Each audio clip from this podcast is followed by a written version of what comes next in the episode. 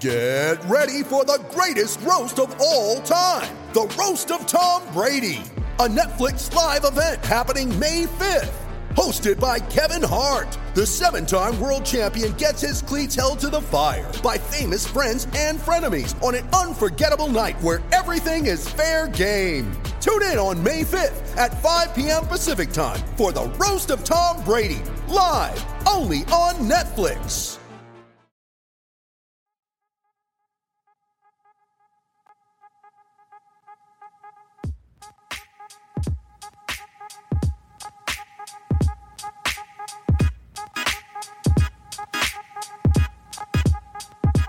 What's going on, people? Welcome to the post-game number crunch. As usual, I'm your host, Jake Painting, creator of the Howls and Growls Timberwolves newsletter, and this podcast is proudly brought to you by Canis Hoopers and S B Nation. If you'd like to subscribe to Howls and Growls, follow the link in the show notes or head to howls and growls dot substack dot com to grab a free trial or a three dollars per month subscription.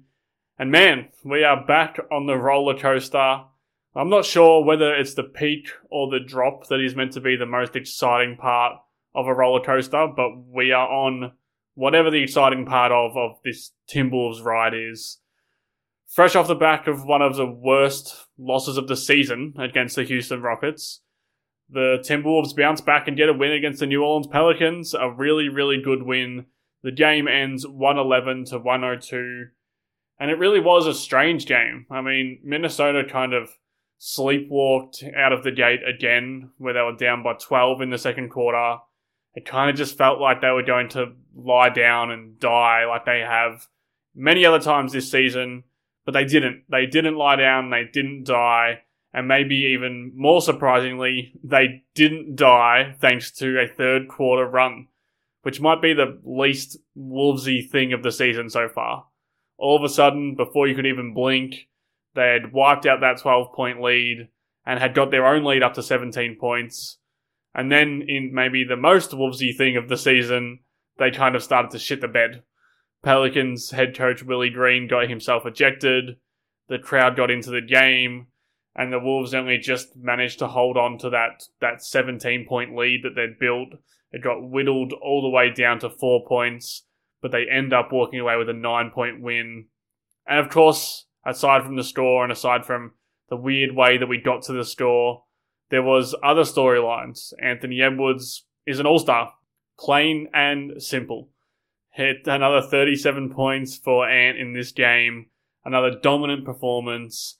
Another stamp on his resume that makes it blatantly obvious to everybody who is watching, even if that isn't media members, that he is an all-star. D'Lo is playing stellar as well, really playing that complementary role to Anthony Edwards very well. And the Wolves actually had a full N B A basketball game where they registered under ten turnovers for the night. But because I thought it was such a defining feature of this game, this episode's number is plus twelve, as in the plus twelve net rating that Minnesota's starters had in this game. Let's take a break and then talk a little bit more about that number. You ready? Showtime. On May third, summer starts with The Fall Guy. Let's do it later. Let's drink a spicy margarita. Make some bad decisions. Yes. Audiences are falling in love with the most entertaining film of the year. Fall Guy. Fall Guy. Fall Guy. That's what the poster said. See Ryan Gosling and Emily Blunt in the movie critics say exists to make you happy. Trying to make it out? Nope. Because I don't either. It's not what I'm into right now. What are you into? Talking. Yeah.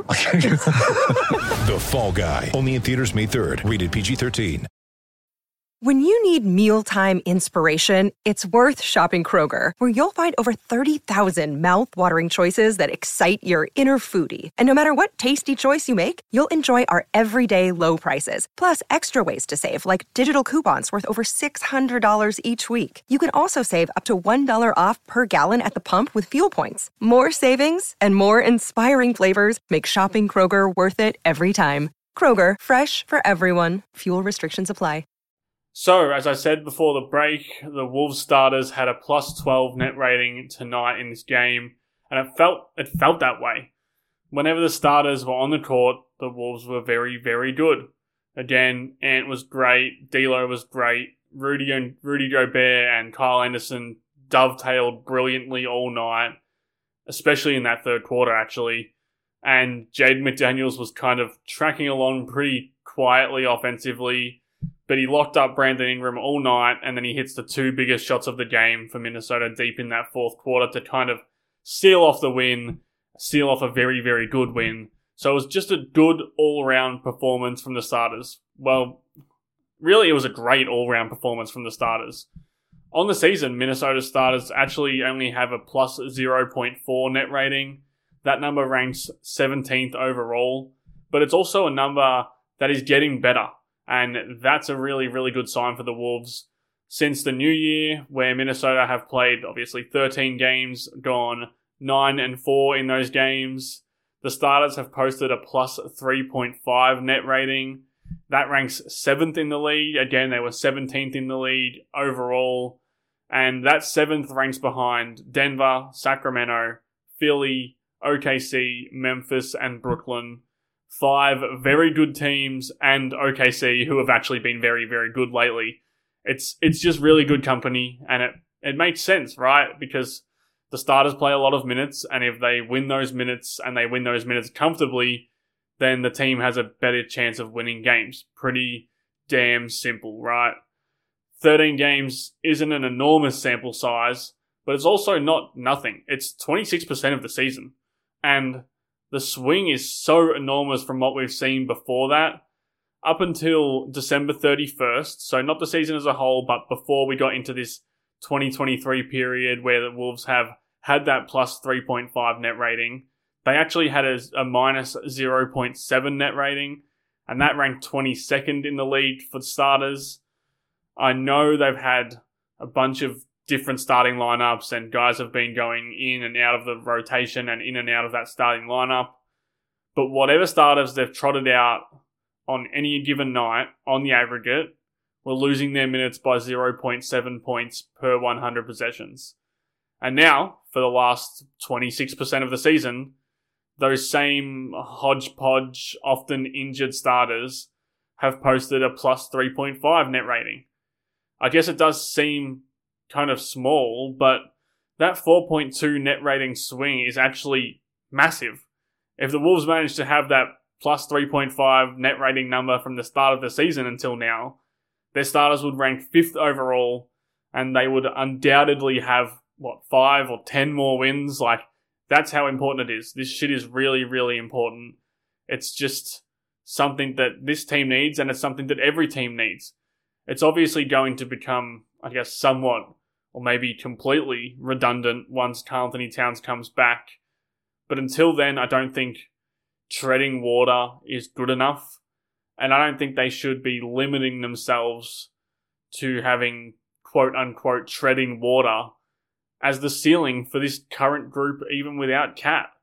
I don't even think I need to explain it to you guys. Again, Ant is a legitimate all-star. D'Lo, at the moment, is playing some of the best basketball of his career. Rudy Gobert still needs to be better. He was great in this game, but he needs to be better overall.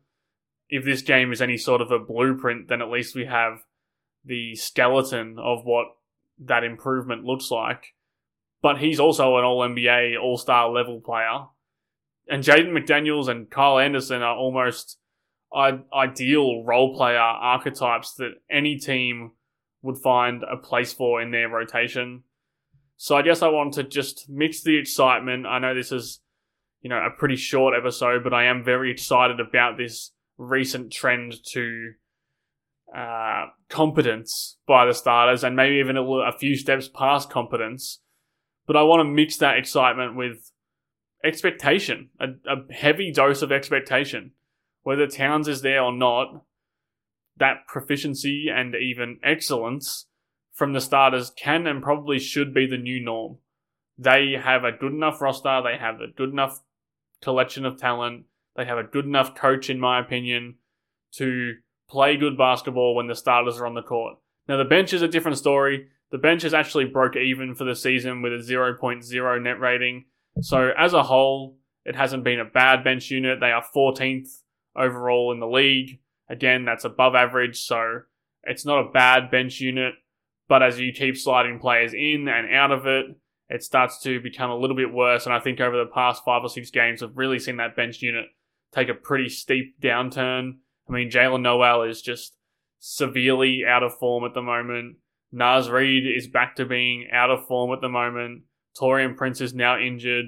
Austin Rivers is a solid vet, but not the kind of guy who can turn the tide of a bench unit.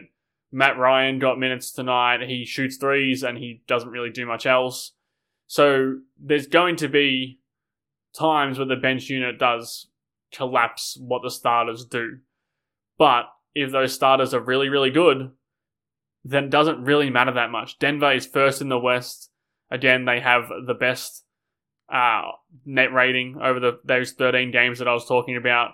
They also have the twenty-eighth best net rating from the bench. So the bench is obviously important. You need a really good bench. Every team is striving to have a really good bench.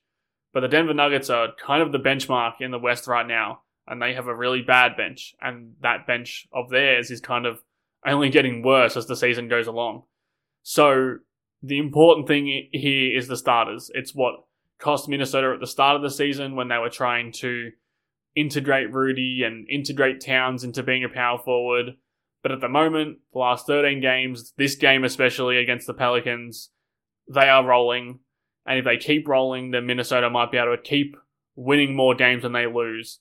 And it doesn't take many games in a row for them to all of a sudden vault up to the fifth seed or the sixth seed.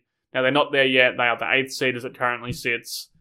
But this is the blueprint, I think, to, in a in a broad sense, there's obviously things that go into this starting unit being a good team, being a good unit, and, and Minnesota being a good team in general. But as a broad brush strokes kind of thing, if the starters play well, Minnesota will play well as well. And right now, the starters are playing well. So hopefully we see that again up against the Memphis Grizzlies, the sliding Memphis Grizzlies, the owner of a four-game loss streak, Memphis Grizzlies. I'll be here to discuss that game. I hope you'll be too.